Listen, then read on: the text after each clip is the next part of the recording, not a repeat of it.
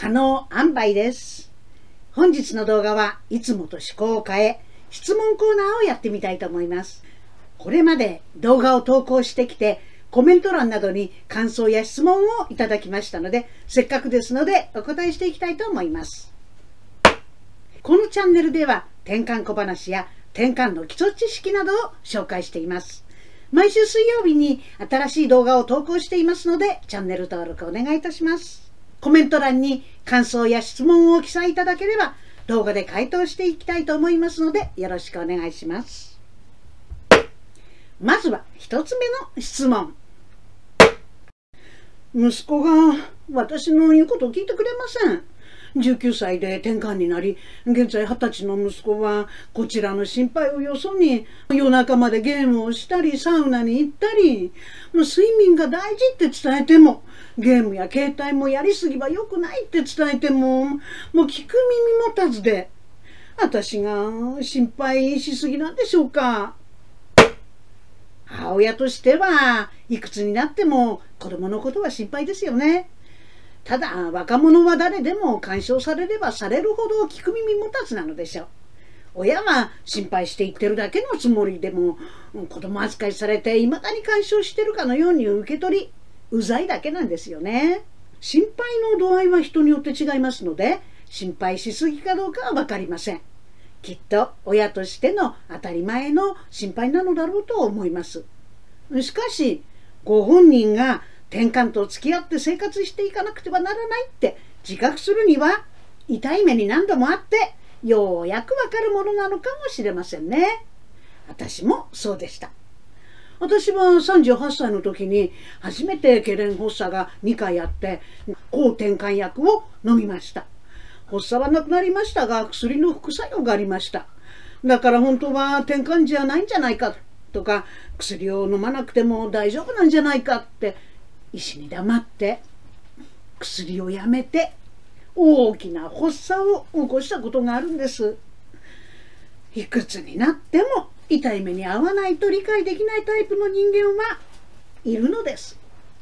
若者でなくても干渉されるのは嫌なものです。夫は医師から本人はわからないからどんな発作なのかどのぐらいの時間なのか観察して本人に教えてあげてくださいって言われていましたので真面目に観察して当時はスマホはなかったんで時計で秒数を測って発作の様子を克明に私に伝えてくれました。本当はありがたい家族の行動を私は監視されてるようで嫌になり寝室を別にしてしまいました。私の発作は夜寝入る時と朝目覚める時でしたからこうすれば発作がバレなかったわけです。本当に浅はかでした。夫の愛情をありがたく受け入れて、ありがとう、分かったわ、記録しとくね、と言えばよかっただけですのにね。時間はかかりますけど、うるさく言うより、たまに心配で悲しくなると寂しそうにつぶやいて、お母さん自身の困りごととしてぼそっと伝えた方が伝わりますよ。たまにつぶやくがコツです。すぐに反応してくれることはなくてもうざいなと思われることには変わりはありませんが息子さんの気持ちの中に引っかかりとしては残ると思いますよ。転換であろうとなかろうと夜中のスマホやゲームは睡眠の質を下げます。もしお母さんが転換の発作を目撃したらその時はチャンスです。スマホでバッチリ撮影してあげましょう。記憶がないから大した発作ではないと思ってるのかもしれません。これを医師に見せなさいと言って転送してあげてください。息子さんは二十歳です。立派な大人ですから、しっかりと自分の病気と向き合って考える機会を大切にしてあげてください。いつかは自分の病気と向き合い、仲良くなって付き合っていくことができると信じてあげてください。親は子供を信じているってそういうことが伝わると子供は期待に応えようとするものですよ。ゆっくりゆっくり焦らない焦らないが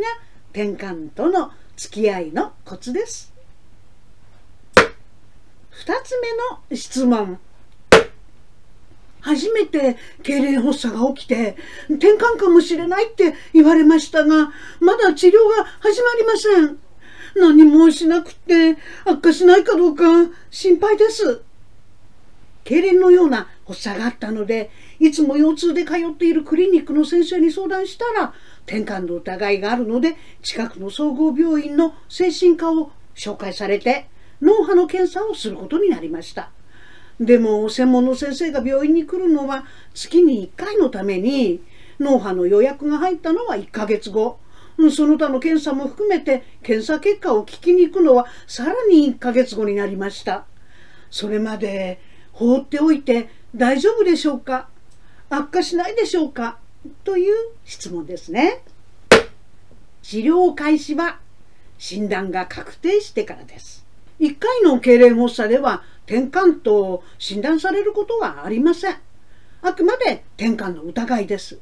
検査はしますが特に治療は行わず2度目の発作があってから治療が開始されます。転換は発作が繰り返すことが特徴です。繰り返さないと転換とは診断ができません。痙攣したら転換。痙攣がなければ転換でないといった単純なものではありません。全身の痙攣を起こしたり急に意識を失うという病気は転換以外にもたくさんあります。正確な診断がつけば適切な治療方法がおのずと決まってきます。簡単に診断がつかないこともありますし転換発作のように見えて転換ではないこともあります。転換が疑われるととにかく早く治療したいという気持ちになるのかもしれません。けれど疑いの段階で治療を始めてしまうとその後の生活に影響を及ぼしかねません。転換でないかもしれないのに服薬を始めると薬の種類量を増やしても発作が止まらない。難治性転換とみなされて薬の副作用などで生活に悪影響が及ぶこともあります。難治性転換と言われている薬剤抵抗性転換。つまり薬の効果がない転換の実に23割が転換ではないという驚くべき実態があります。抗転換薬にはそれぞれ得意とする発作のタイプがあります。それぞれの発作のタイプによって効果が大きいのか効果があるか小さいのかむしろ悪化させるのかとかいろいろです。抗転換薬は長期にわたって服用しますからあなたの発作に合った抗転換薬で治療を始めるのは診断ができてからなのです。2度目の発作がまだでしたら次の発作が起きた時には発作の様子を動画に撮って医師に見せることができるチャンスです。医師の診断を助けるのに大いに役立ちます。転換の治療はゆっくりゆっくり焦らない焦らない。3つ目の質問。1歳8ヶ月で娘が転換を発症。妊娠中まだ安定期に入る前に大量出血で入院になったんですけれどあの時の出血のせいで転換になったんじゃないかって。実家の両親に責められました妊娠初期の出血は転換とは関係ありません